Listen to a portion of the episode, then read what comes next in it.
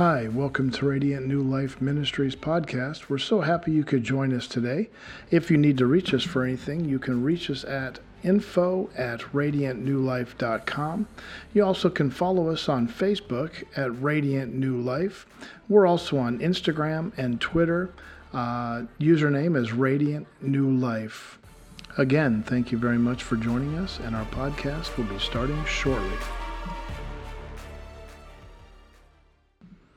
Welcome, everybody. This is Eric with Radiant New Life Ministries. I'm so happy you could join us today. I have a, a message that I want to deliver to you guys, and it's talking about the blood covenant. And I'm sure we've all heard about the blood covenant and what it means and what Jesus has done for us on the cross by uh, allowing us to have eternal life because he died so we could live. We've heard those scriptures, but there's things that I want to bring to you too to shed some revelation that has been uh, given to me also. And we, when we look back at the first uh, blood covenant that was made, we see that was done in Abraham uh, with Adam and Eve when God uh, killed an animal, sacrificed an animal, and made clothes for them. But then we see later on that God also made a covenant with Abram. And we hear about it being the Abrahamic covenant or the Abram covenant, uh, but we see this in Genesis 15, verses 6 through 18. And I'm going to just paraphrase some uh, key points on this one. Um, we do see in verse, I think it was verse 4, we see that God was talking to Abram. And uh, Abram was telling God that, you know, hey, you've told me that I'm going to be a father of many nations, but I have no heir. So basically, uh, leave everything to Eliezer of Damascus. And God told him, say, hey, look, you know what? Eliezer of Damascus is not going to be your heir. God told Abram that he was going to uh, that the heir was going to come out of his loins, basically. And you know, we all know that mm-hmm. Abram and Sarah at the time uh, were unable to have children because they were great in age. Um, but what is very interesting is when we look in verse 5, we see that God told Abraham or Abram to go outside and he showed him the heavens and the stars above. And God told Abram to count the stars. And Abram did. And God told him, Now this is number of these stars, they shall be your descendants. What's interesting, and if we look at Abram's life, we find that, you know, God told Abram, Look, I want you to leave this land and I'm going to take you to a land uh, that I choose for you, a land of, you know, gold and honey mean, milk and honey and the promised land, basically. And Abram went on faith. He followed God on faith, and you know, he uh, God showed Himself to him and and did all this stuff and protected him and led him, you know, and all this stuff. So God, uh, Abram got to see uh, God at work. But the weird thing was is that it says that when when Abraham Abram was talking to God about the descendants and God told him to go out and count the stars, it said that Abram then he believed in the Lord and was reckoned it to him as righteousness. So after all that Abram said, he actually had a moment where he finally said, basically, you know, we come to salvation and say, all right, Lord, you know what? I believe in you. I believe everything that uh, you, you, stand for, and I ask you to come into my life. And, and then at this point, with the New Testament, you know, when we become uh, Christians, then it becomes righteousness to us because we get to be saved, and therefore we become the righteous of the Lord. And this was Abram's time where Abram finally uh, believed in the Lord, and it was said that it was given to him uh, as righteousness. But then we go on and see that God told Abram to bring him a three year old heifer, a three year old female goat, and a three year old ram, a turtle dove, and a pigeon.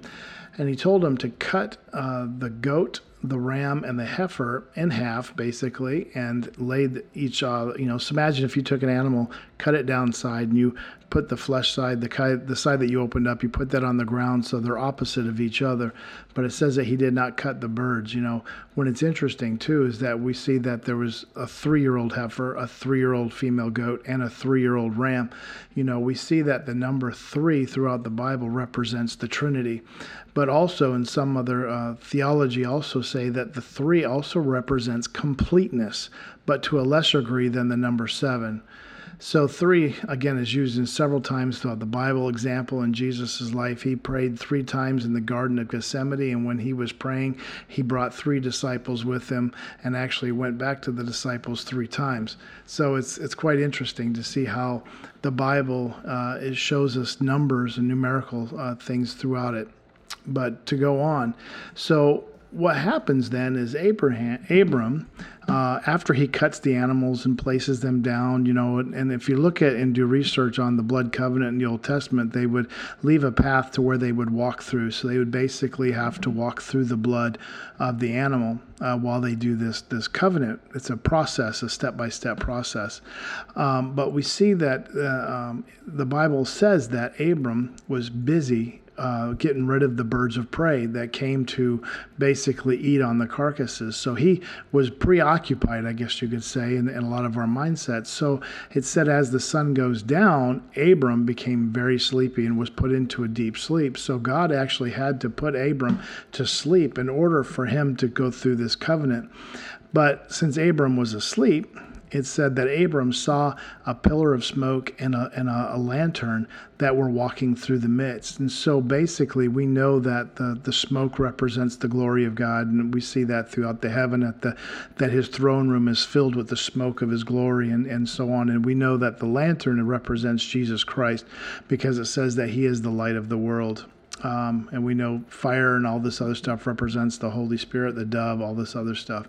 But we know that. So here we have Jesus is basically standing in for Abram, saying, "Lord, I will, I will do this uh, covenant and stand in the gap for Abram." And uh, and they went through this process. But when you look at the covenants when they were made, when they would do this. Uh, uh, ritual, I guess you'd say. They'd walk through and they would change. Um, uh, so, like in the case of David and Jonathan, we'll just go there.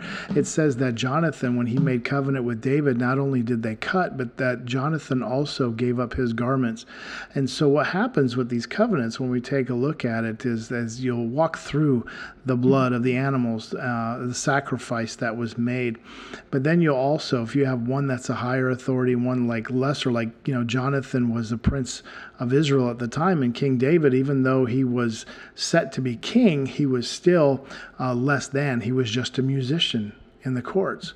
Um, but we see that Jonathan and David actually changed clothes. And so what happens is it's a type and a shadow of like Jonathan is saying, All right, David, you're just like me. And David gives him the clothes and says, You're just like me. So Jonathan would have gave David his crown to put on, his sword to carry, and all this stuff.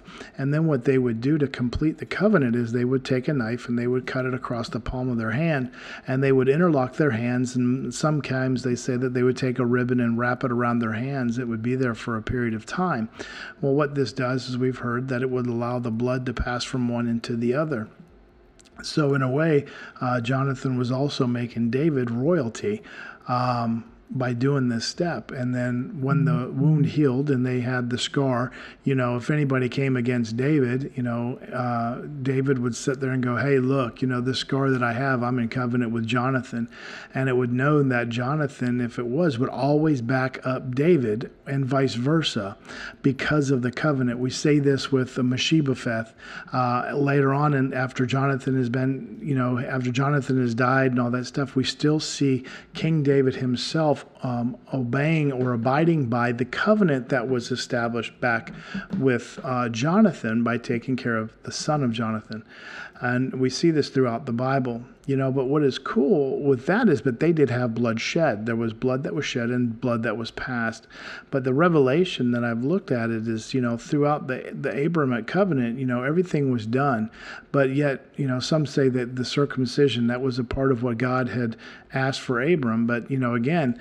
Um, Abram had to shed blood by doing the circumcision into the covenant, but yet there was nothing that was brought in blood-wise um, by God. And we see this, though, through the sacrifice of Jesus Christ. That's why um, we say that today we have a better covenant. Jesus, when he was put on the cross, brought so much more than just uh, eternal life, than just healing, than just.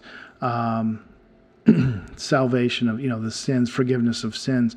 When we look at it you know the the word of god says that we are heirs to the throne of christ.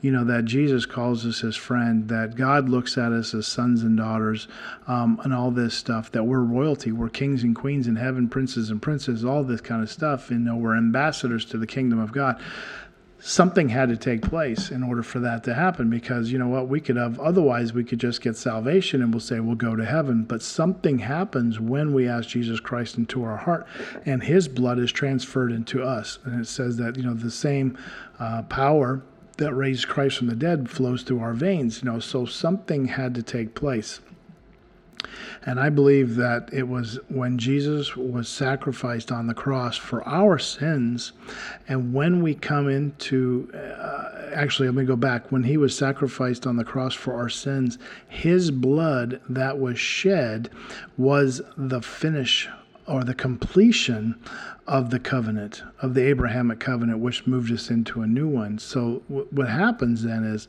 that because of that, it says that we are the seed of Abraham, that, you know, so on and so on. So everything is kind of brought back into the past. But what we see too is that because of that, when we ask Christ into our life, his blood is transferred into our bodies. And so therefore, we become heirs to the throne. We become royalty because the completion of that covenant um, is the transferring of blood that has been done. You know, so the blood of Jesus that was shed is so much more than what people look at it to be. It's it brought us into a whole better covenant. I think that's what they're saying is that because of the blood that was shed, because of the blood now that has been flowing through our veins, opens us up to a better covenant.